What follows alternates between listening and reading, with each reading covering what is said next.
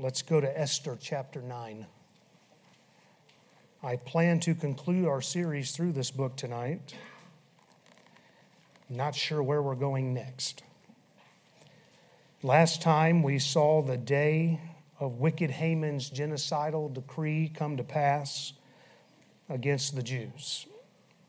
But thanks to Mordecai's decree, the Jews were able to defend themselves against their enemies. Both decrees were legal because in Persia, if you issued a decree, it's got to come to pass. And we saw how God protected the house of Judah. It wasn't because the Jews deserved it, but it was because God still had to fulfill his word that the Messiah would arrive through Judah and more specifically the house of David. And on that day, 75,000 were killed who came against the Jews. In the palace city of Shushan, 500 were killed the first day. But you may recall Esther requested another day to defend themselves, which came in handy because another 300 were killed that still came against them the next day. Among those killed in Shushan were the 10 sons of Haman. Esther had their dead bodies put on the gallows. and I'm sure that was a deterrent. Haman the Agagite, the Jews' enemy, and his seed had been wiped out. And some see that as God fulfilling his promise in Exodus 17 14 that he would utterly destroy Amalek from under heaven. King Saul, remember, was charged to destroy them, and he failed to fully obey. And the Jews in the book of Esther are fighting an enemy that should have been destroyed long ago. There were several thoughts we covered, and if you missed it, I'd ask you to go back and listen. But we closed with the understanding that there's no hope for the enemies of God, and they will never prevail. And praise God, we're on the winning side. And it's all because of who He is. We'll begin tonight in chapter 9. Let's read verses 17 through the end of the chapter. On the thirteenth day of the month Adar, on the fourteenth day of the same, rested they and made it a day of feasting and gladness. But the Jews that were at Shushan assembled together on the thirteenth day thereof, and on the fourteenth day thereof, and on the fifteenth day of the same they rested and made it a day of feasting and gladness. Therefore, the Jews of the villages that dwelt in the unwalled towns made the fourteenth day of the month Adar a day of gladness and feasting, and a good day, and of sending portions one to another. And Mordecai wrote these things and sent letters unto all the Jews that were in all the provinces of the king Ahasuerus, both nigh and far, to establish this among them that they should keep the fourteenth day of the month Adar and the fifteenth day of the same yearly as the days wherein the Jews rested from their enemies, and the month which was turned unto them from sorrow to joy, and from mourning into a good day, that they should make them days of feasting and joy, and of sending portions one to another and gifts to the poor. And the Jews undertook to do as they had begun, and as Mordecai had written unto them, because Haman the son of Hammedatha the Agagite, the enemy of all the Jews, had devised against the Jews to destroy them and cast Pur, that is, the lot, to consume them and to destroy them. But when Esther came before the king, he commanded by letters that his wicked device, which he devised against the Jews, should return upon his own head, and that he and his son should be hanged on the gallows. Wherefore they called these days Purim, after the name of Pur. Therefore, for all the words of this letter and of that which they had seen concerning this matter, and which had come unto them, the Jews ordained and took upon them and upon their seed, and upon all such as joined themselves unto them, so as it should not fail that they would keep these two days according to their writing, and according to their appointed time every year, and that these days should be remembered and kept throughout every generation, every family, every province, and every city, and that these days of Purim should not fail from among the Jews, nor the memorial of them perish from their seed. Then Esther the queen, the daughter of Abihail, and Mordecai the Jew wrote with all authority to confirm this second letter of Purim. And he sent the letters unto all the Jews to the hundred and twenty and seven provinces of the kingdom of Ahasuerus with words of peace and truth, to confirm these days of Purim in their times appointed, according as Mordecai the Jew and Esther the queen had enjoined them, and as they had decreed for themselves and for their seed the matters of the fastings and their cry And the decree of Esther confirmed these matters of Purim, and it was written in the book. Amen. So, what do you do when you're on the winning side? You celebrate. Oh, amen. well, that went over well. The Jews certainly had cause for celebration. And of course, when there's a celebration, there's food involved. Amen. Especially we Baptists. When Haman's decree was first issued, there was sorrow and fasting. But now that their enemies had been defeated, there's gladness and feasting. Throughout the empire, the Jews fought on the 13th day of the month Adar, and they experienced rest on the 14th day, so they were celebrating on the 14th day. But because in Shushan they needed another day, they celebrated the 15th day uh, as, uh, of the month of Adar uh, for their celebration of victory. So on these days of celebration, they would send food to each other. I like that, amen. We might move again just to keep getting meals. What a blessing. no. And, and they would also send money to the poor so that they could participate as well. And those who have experienced mercy should themselves extend mercy. And that's what was taking place. In Luke 14, verses 12 through 14, Jesus said, uh, through a parable When thou makest a dinner or a supper, call not thy friends, nor thy brethren, nor thy kinsmen, nor thy rich neighbors, lest they also bid thee again, and a recompense be made thee. But when thou makest a feast, call the poor, the maimed, the lame, and the blind, and thou shalt be blessed, for they cannot recompense thee, for thou shalt be recompensed at the resurrection of the just. Good words. These days of celebration were called Purim, named after Pur, as we read, which means a lot, as in casting a lot, which Haman, he had the Pur cast in order to discern what would be the best day to issue his decree against the Jews and have them destroyed. So it kind of seems to me that the name of this celebration, Purim, is kind of like a perpetual smack talk on what was supposed to be bad for them turned out to be good. Proverbs 16:33 The lot is cast into the lap, but the whole disposing thereof is of the Lord. And that's what took place. The Lord took the counsel given to Haman through the Pur and turned the lot against him. Isaiah 44 25 says of God that he frustrateth the tokens of the liars and maketh diviners mad, that turneth wise men backward, and maketh their knowledge foolish. And that's what happened in this account. What was supposed to be a day of great victory for the enemies of the Jews became a day of their defeat. And the whole point of the days of Purim was to celebrate how the tables had been turned against the enemies of the Jews. And of course, that's highlighted here in this chapter. If you'll notice in verse 22, it says, The month which was turned unto them from sorrow to joy and from mourning into a good day. In verse 25, it says, Haman's wicked device, which he devised against the Jews, should return upon his own head. And so we see that these days of Purim became an annual celebration amongst the Jews. It was issued by Mordecai, it was confirmed uh, by Esther throughout the entire Persian Empire. It was ordained that these days of Purim should never fail from among the seed of the Jews. It was to be a continual memorial among them. God had provided them a great victory. Why not celebrate? Amen. Strangely enough, though, God still is never mentioned. I don't know if we're to assume that He's there in their thoughts. I, I don't know. I don't know if they acknowledged God or not. It never says in this book that they did.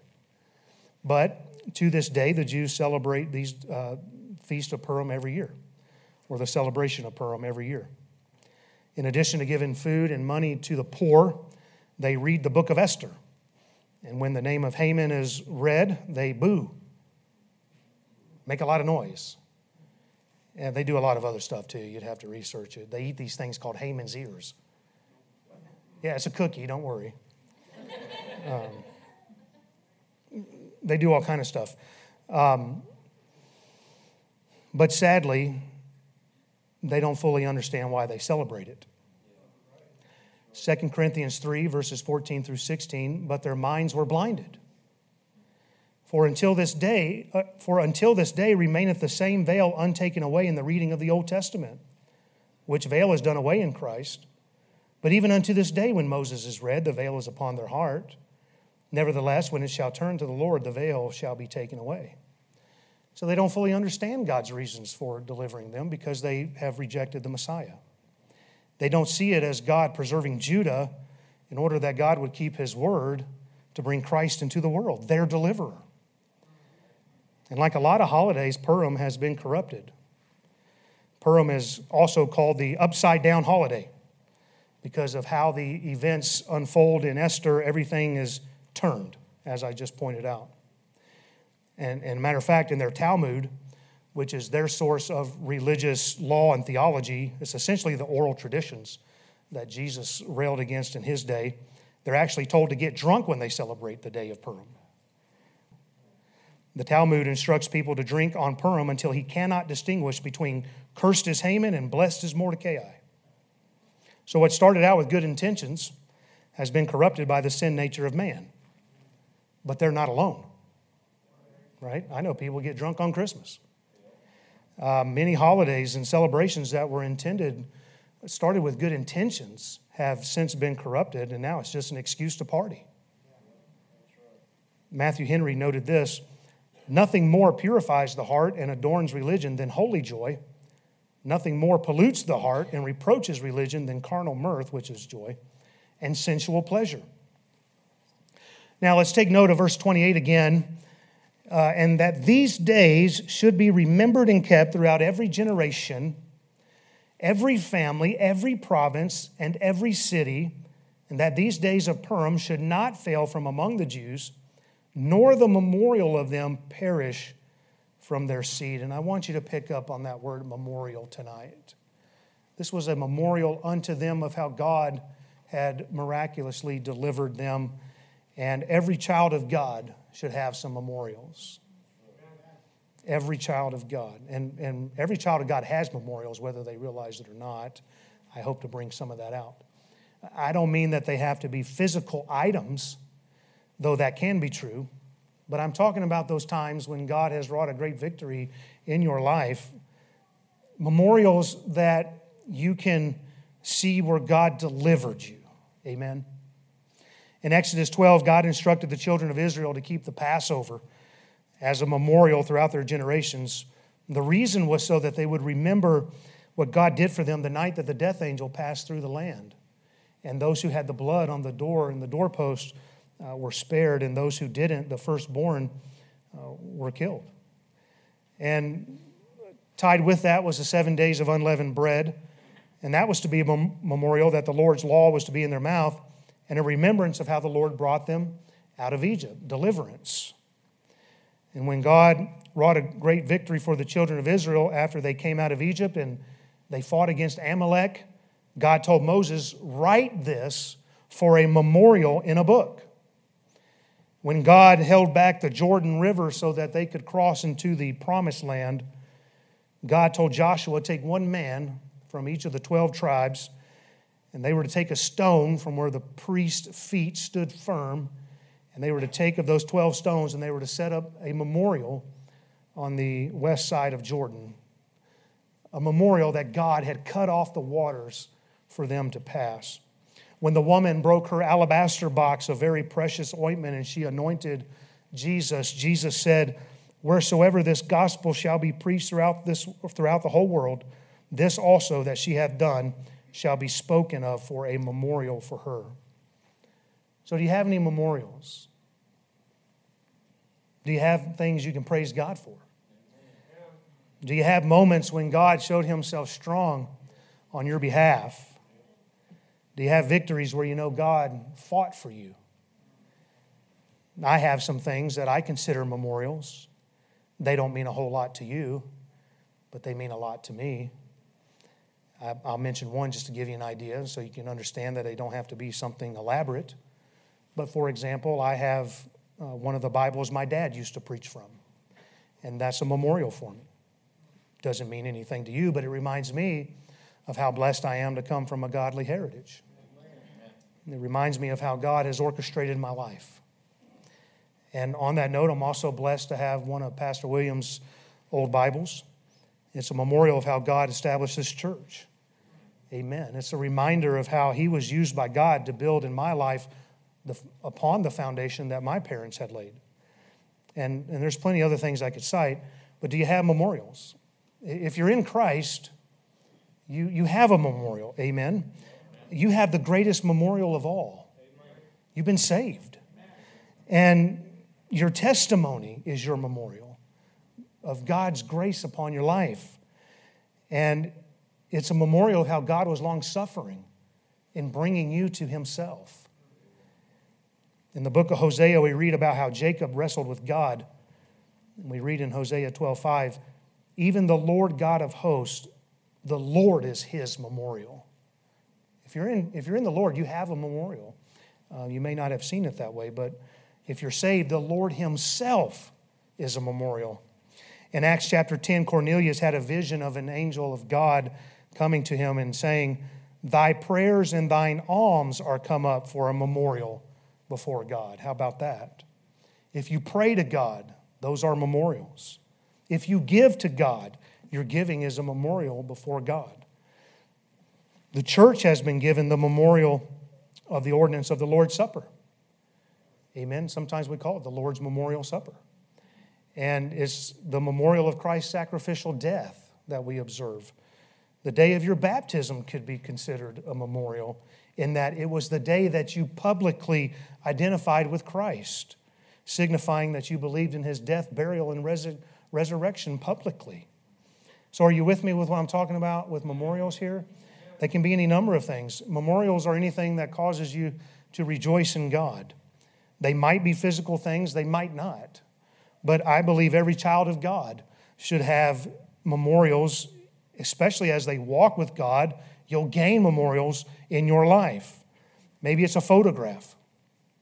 Amen. I know we were taking pictures back when I was preaching out a lot. We take a picture everywhere that we went of that church where we preached. Those are memorials. Amen. Um, anyway, it, it, may be a, moment, uh, a memento, it, it may be a memory. And, and I would encourage you to capture that as God said to Joshua or to Moses, write it in a book. Write those things down as a memorial that the next generation can learn. Listen, memorials are important enough that God set it up.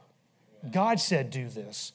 God said, you ought to have these memorials. Take these 12 stones, keep the Passover, keep the days of unleavened bread. These are memorials. God wanted Israel to have memorials so they could have teaching opportunities. And they're meant to provoke thought in our children. Concerning the Passover and unleavened bread, God said in Exodus 12, verses 26 and 27, And it shall come to pass when your children shall say unto you, What mean ye by this service? That ye shall say, It is the sacrifice of the Lord's Passover, who passed over the houses of the children of Israel in Egypt when he smote the Egyptians and delivered our houses. And then in Exodus 13, 8, and thou shalt show thy son in that day, saying, This is done because of that which the Lord did unto me when I came forth out of Egypt. You see how personal it is? This is what the Lord did for me when I was delivered. Dad, why do we keep this? Because God delivered me. God instructed Israel when they came into the land, they were to set apart the firstborn males of man and beast as the Lord's. Exodus 13, verses 14 and 15. And it shall be when thy son asketh thee in time to come, saying, What is this? That thou shalt say unto him, By strength of hand the Lord brought us out, of, out from Egypt, from the house of bondage. And it came to pass, when Pharaoh would hardly let us go, that the Lord slew all the firstborn in the land of Egypt, both the firstborn of man and the firstborn of beast. Therefore I sacrifice to the Lord all that openeth the matrix between being males but all the firstborn of my children I redeem. And God said, You, you keep these things, do this because it's going to make them ask. And then in the, the 12 stones out of Jordan, we read this in Joshua 4 6 and 7 that this may be a sign among you that when your children ask their fathers in time to come, saying, What mean ye by these stones? Then ye shall answer them, that the waters of Jordan were cut off before the ark of the covenant of the Lord when it passed over Jordan. The waters of Jordan were cut off, and these stones shall be for a memorial unto the children of Israel forever. Same chapter, verses 22 through 24. Then ye shall let your children know, saying, Israel came over this Jordan on dry land, for the Lord your God dried up the waters of Jordan from before you until you were passed over, as the Lord your God did to the Red Sea, which he dried up from before us until we were gone over, that all the people of the earth might know the hand of the Lord, that it is mighty, that ye might fear the Lord your God forever. So listen, we, we have a responsibility to teach our children the ways of God. One of the things that can provoke thought are these memorials. And hopefully, our children will see what we're doing. It'll cause them to ask, why? What is that? Why do you have that? Why do we do this? And we can tell them how God worked on our behalf. Psalm 145, verses 4 and 5 One generation shall praise thy works to another and shall declare thy mighty acts. I will speak of the glorious honor of thy majesty and of thy wondrous works. Psalm 78, verses 4 through 7. We will not hide them from their children, showing to the generation to come the praises of the Lord and his strength and his wonderful works that he hath done. For he established a testimony in Jacob and appointed a law in Israel, which he commanded our fathers, that they should make them known to their children that the generation to come might know them, even the children which should be born, who should arise and declare them to their children, that they might set their hope in God and not forget the works of God, but keep his commandments. That's why we're teaching our children. That's why we should have some memorials, so that when they ask, we tell them of God's deliverance and we teach them to keep those commandments if they want the same deliverance. Amen. So, are you teaching the next generation? Do you have some memorials you can point to? Do you explain why you faithfully gather together as a church body? Are you explaining that? Or for your children, is it just going to be, well, that's what we did growing up? I don't really know why we did it. It's just what we did. Do you teach them why you seek to keep his word? Deuteronomy 6 7, and thou shalt teach them diligently unto thy children and shalt talk of them when thou sittest in thine house, and when thou walkest by the way, and when thou liest down, and when thou risest up. There's never a moment that we're not to be teaching our children. Amen. If you're concerned about not having any memorials, perhaps, I'll promise you, if you'll walk with God long enough, you'll get some memorials. Because God will deliver you. You will have your own accounts, you will have your things to tell and you'll have memorials you can share with your children. God will see to it that you have some memorials. And sometimes we just need to change our perspective to understand maybe we have quite a bit of memorials. We just don't share them in that light, but we ought to. We ought to explain that it was God's good hand upon us. Amen. And, and listen, because God blesses you, your children have a roof over their head. Whoop food in their belly and clothes on their back. They need to know those things. It's not because you're this great worker, it's because God is good to you. Yeah, now you ought to work, amen. well, praise the Lord. Let's try to close out this book, shall we? Look at chapter 10. It's only three verses, don't worry. And the king Ahasuerus laid a tribute upon the land and upon the isles of the sea, and all the acts of his power and of his might, and the declaration of the greatness of Mordecai whereunto the king advanced him, are they not written in the book of the Chronicles of the Kings of, the, of Media and Persia? For Mordecai the Jew was next unto King Ahasuerus, and great among the Jews, and accepted of the multitude of his brethren, seeking the wealth of his people, and speaking peace to all his seed. In verse 1, we're not told the occasion why Ahasuerus laid a tribute upon the land and the isles of the sea and it would only be speculation to try to arrive at a conclusion.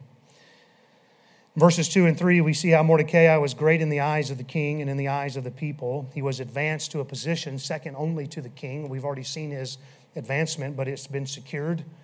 Mordecai sought the wealth and peace of his people. And I was reminded of Proverbs 29 2, which says, When the righteous are in authority, the people rejoice. But when the wicked beareth rule, the people mourn. And that kind of summarizes the last part of Esther. And we should pray for leaders like that in our country. Amen. Leaders that would seek to bless God's people, would understand that there's blessing in doing so. I think it'd be great to have some leaders once again who understood that.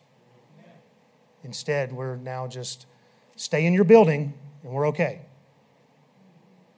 Well, that's not how it should be. We just gather here, amen. We're still a church when we leave here. I don't want to get down that road, nor do I want to get on politics, so I'll stop there. I want us to take note here of the type of Christ we see in chapter 10. And I would encourage you to ponder this further. I don't have time to really expound it. And I hate ending a series. I, this is why this is so choppy. I, I never can end them right because I know I don't have next week. And I'm used to having next week, which is why we normally cover like two verses. King Ahasuerus was a wicked man. Um, he laid tribute upon the land, the isles of the sea, but I want to use that as a picture of, of God. And, and God has laid a tribute upon this earth. 1 Chronicles 16 29 says, Give unto the Lord the glory due to his name. Bring an offering and come before him. Worship the Lord in the beauty of holiness. You know, God is due glory, it's owed to him. He is to be worshiped in the beauty of holiness. He deserves our life, he is owed the reward of his suffering. In Mordecai, we see Christ. He was elevated to the position right next to the king. And Christ has been exalted at God's right hand forevermore. God has given Jesus a name which is above every name, that at the name of Jesus every knee should bow of things in heaven and things in the earth and things under the earth that every tongue should confess that Jesus Christ is Lord to the glory of God the Father. And though Mordecai was accepted by his brethren and Christ was rejected by his brethren, we understand that those who have been accepted, uh, or those who have accepted Christ, have been accepted by Christ. Amen. And now Christ seeks the wealth and the peace of his people as Mordecai did his. Charles Spurgeon wrote this um, about, well, first he wrote about Mordecai being a type of Christ, but then he related Mordecai as an example for all of us to emulate as believers. And he wrote this It is at once the most Christ like and the most happy course for a believer to cease from living to himself. He who blesses others cannot fail to be blessed himself.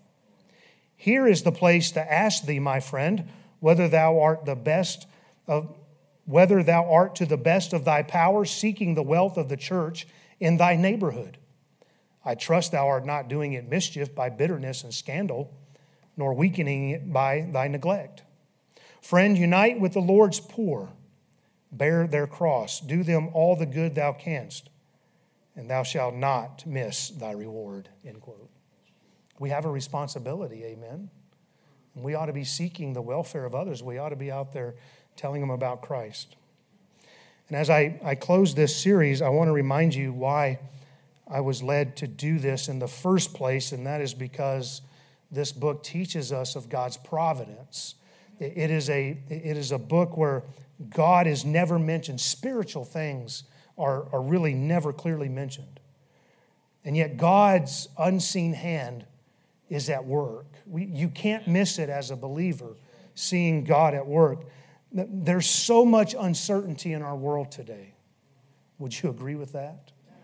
It, it, and it's like we're in this yo yo now in our country, and, and there's so much uncertainty. But I want you to be uh, assured as we've gone through this study that the Lord is in complete control. He, he, he's not surprised, he, he's on the throne, and he's ahead of the enemy always. And nothing will ever surprise our God. And, and this is true in all the areas of our life. It is true for us as a people nationally. God's at work. It, it's true in our church. There's things that don't always make sense, but God's at work. It's true in our homes. There's things that we don't like that we go through, they don't make sense, but we know God's at work. And it's true in our own individual lives. God's at work. He's always working to bring us to Himself. Even as they were out of the will of God, God is still at work. Now, that's not an excuse to live your life any old way you want. Amen. But God will be at work to bring you back. You just may not like how He does it. So, as we approach the end of days, the Bible teaches it's going to wax worse. Now, I'm not losing hope. God can still send revival. Amen. Amen. He's doing great things here. And, and we'll need to have faith in God that He's orchestrating all the pieces on the world stage as He sees fit to bring about His purposes. It won't always be comfortable, but we can always be comforted. Just remember this this world is not our home. we, have, we have no continuing city here but we seek a heavenly city. Amen. We're strangers and pilgrims. We're in a foreign land. We're ambassadors for Christ. Until then, always trust Him. Who knows what's going to happen economically, politically, militarily, and all the rest? Who knows? But I know this my God is in complete control. Just trust Him. Just trust Him. He, his word will come to pass. And we can trust that. John H. Stockton wrote in his hymn in 1873 Only trust him, only trust him, only trust him now. Amen. God knows what he's doing. Trust him. Let's pray.